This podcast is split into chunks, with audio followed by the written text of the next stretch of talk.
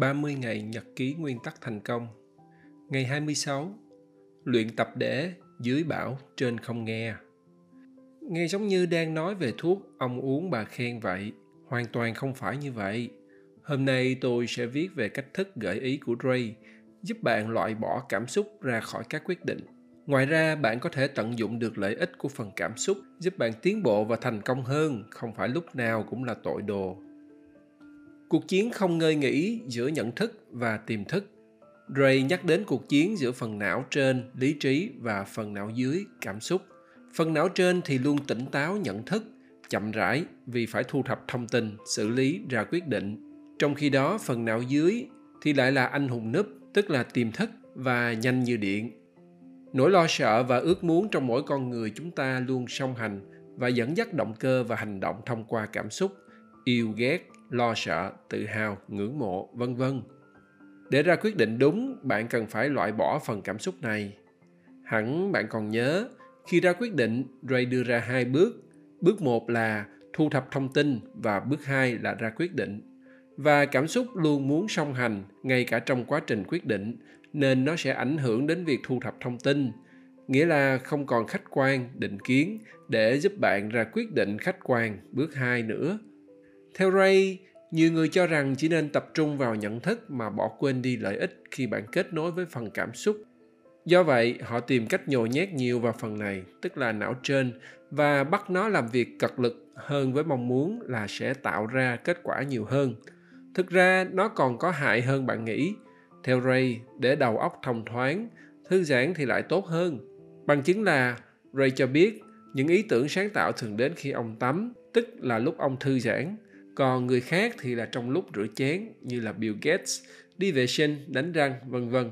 Nói chung, những hoạt động này hoàn toàn thư giãn, không phải động não, suy nghĩ nhiều. Khi ý nghĩ và chỉ dẫn đến từ phần tiềm thức, tức cảm xúc, tôi không hành động ngay. Theo phản xạ, đã thành thói quen, tôi kiểm tra chúng bằng tư duy logic, xem cái nào có giá trị và tại sao tôi phải phản ứng lại. Đây là cách tôi kết nối phần tiềm thức và phần nhận thức và đây cũng là cách mà tôi tìm ra những nguyên tắc hết trích dẫn. Với những người cảnh giới cao như ray, thay vì bịt miệng cảm xúc, loại ăn hại, thì ông vẫn tận dụng tối đa lợi ích của phần tiềm thức này. Những ý tưởng và chỉ dẫn bộc phát nhanh như là nóng nảy, đổ lỗi, tìm cách giảm đau không được hành động tức thì, mà được ông chuyển sang chế độ xem xét bằng tư duy trước khi ra quyết định. Có một cuộc chiến dài dẳng khác giữa cảm xúc và suy nghĩ. Phần hạch hạnh nhân phụ trách cảm xúc nằm sâu trong não là phần quan trọng nhất của não, chịu trách nhiệm về hành vi mà chúng ta lại không biết. Khi ai đó làm bạn khó chịu, có thể là âm thanh, tiếng động, vật nhìn gớm ghiếc thì hạch hạnh nhân não sẽ gửi một tín hiệu cơ thể để chuẩn bị, chiến hay chạy. Tim đập nhanh hơn, áp suất máu tăng, thở cũng nhanh hơn. Tương tự khi tranh cãi, nếu để ý bạn cũng sẽ thấy cơ thể bạn phản ứng. Tương tự với cơ thể bạn phản ứng với nỗi sợ như tim đập nhanh, cơ căng ra, đầu nóng lên, dễ mất lý trí và bạn hành động theo dẫn dắt của cảm xúc. Nếu bạn nhận ra sự thay đổi này, bạn có thể từ chối thực hiện chỉ dẫn của cảm xúc, nhưng không dễ. Chỉ tích tắc là bạn đã mất lý trí và làm theo cảm xúc. Một số người tự trấn an mình là những biến đổi tâm lý đau đớn này sẽ nhanh chóng qua mau thôi, chứ không phải chịu đựng lâu. Một số khác hạ hỏa bằng cách bỏ đi uống cốc nước, tìm cách hòa giải giữa cảm xúc và suy nghĩ đối với nhiều người, cuộc chiến trường kỳ giữa hai phần của não sẽ không bao giờ có điểm kết. Phản ứng cảm xúc của hạch hạnh nhân diễn ra nhanh như điện, còn phản ứng của phần tư duy, phần trước của vỏ não thì từ từ và nhất quán. Những người nỗ lực đạt được mục tiêu luôn là người cầu tiến, luôn suy ngẫm nguyên nhân nào mà phần cảm xúc đã cướp cò, chuẩn bị cho lần tới nó không xảy ra. Lần tới không bị cảm xúc dẫn dắt phải làm theo nữa. Tập thành thói quen tốt thói quen là công cụ hiệu quả nhất trong bộ đồ nghề não. Thói quen được điều hành bởi một hạch nhỏ.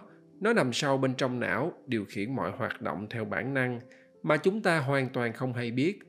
Nếu là một việc lặp đi lặp lại nhiều lần, thì nó sẽ hình thành một thói quen giúp kiểm soát bạn. Thói quen tốt là những hành động bắt bạn làm những gì phần não trên, lý trí muốn. Còn thói quen xấu là những hành động được thực hiện theo chỉ dẫn của phần não dưới, cảm xúc thói quen bạn có thể luyện tập mà có, nó đòi hỏi thời gian và sự kiên nhẫn. Thói quen về bản chất là một quán tính, mà cứ thấy một dấu hiệu nào đó là bạn hành động hoặc không hành động. Giống như thói quen thức dậy và gấp chăn, xếp gối, hoặc thói quen thức dậy, bước chân ra khỏi giường là phải pha một ly cà phê uống ngay.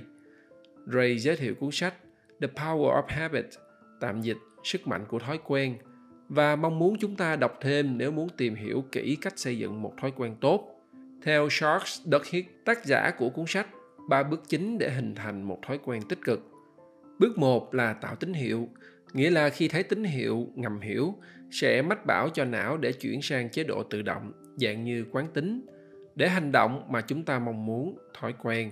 Bước hai là tạo thành thường nhật, lặp đi lặp lại cho cơ thể, trí não hay cảm xúc. Bước ba là tưởng thưởng, để nhắc cho não nhớ mà lần sau thực hiện tự động. Lặp đi lặp lại ba bước này, đến một lúc nào đó nó sẽ trở thành thói quen. Những người dạy chó, huấn luyện cá heo cũng áp dụng ba bước này. Họ tạo ra tiếng động quen thuộc, tiếng click, gắn kết một hành động mà họ muốn chú chó làm. Khi làm thành công thì cho chó đồ ăn. Ray cho biết, tạo thành một thói quen hay từ bỏ một thói quen đều có thể làm được nếu như chúng ta thật sự muốn. Bạn nên viết ra cụ thể bạn muốn xây dựng thói quen nào và từ bỏ cái nào để có kế hoạch cụ thể thực hiện. Vì hình thành một thói quen sẽ rất lâu và tương tự, từ bỏ nó cũng vậy.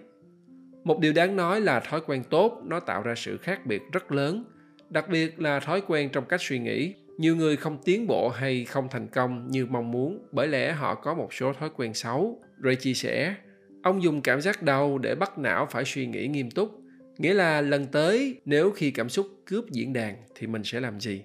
Lâu dần ông sẽ đúc kết thành nguyên tắc. Hiểu được sự khác biệt này cũng giúp bạn tiết chế được cảm xúc não dưới hay bắt phần não dưới phục vụ cho bạn. Không chỉ có phần não trên và phần não dưới, não còn được chia theo kiểu não phải và não trái.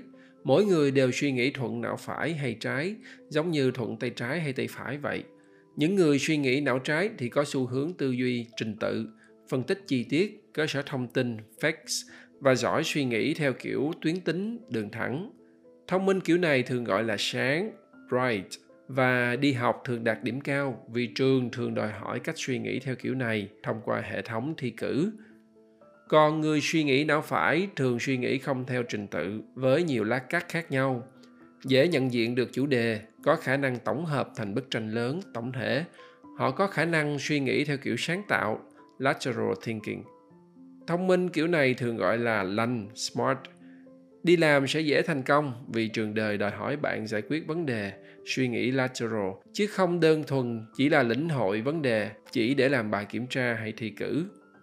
Những người xuất chúng như elon musk hay bill gates luôn là người có tư duy song kiếm hợp bích thuận hai não nghĩa là họ có khả năng nắm bắt nhanh được một vấn đề mới não trái và khả năng giải quyết vấn đề não phải và thông thường mỗi người chỉ thuận một não, trái hoặc phải, nên họ sẽ không hiểu cách người kia suy nghĩ, nên thường dễ đụng độ khi cùng làm việc.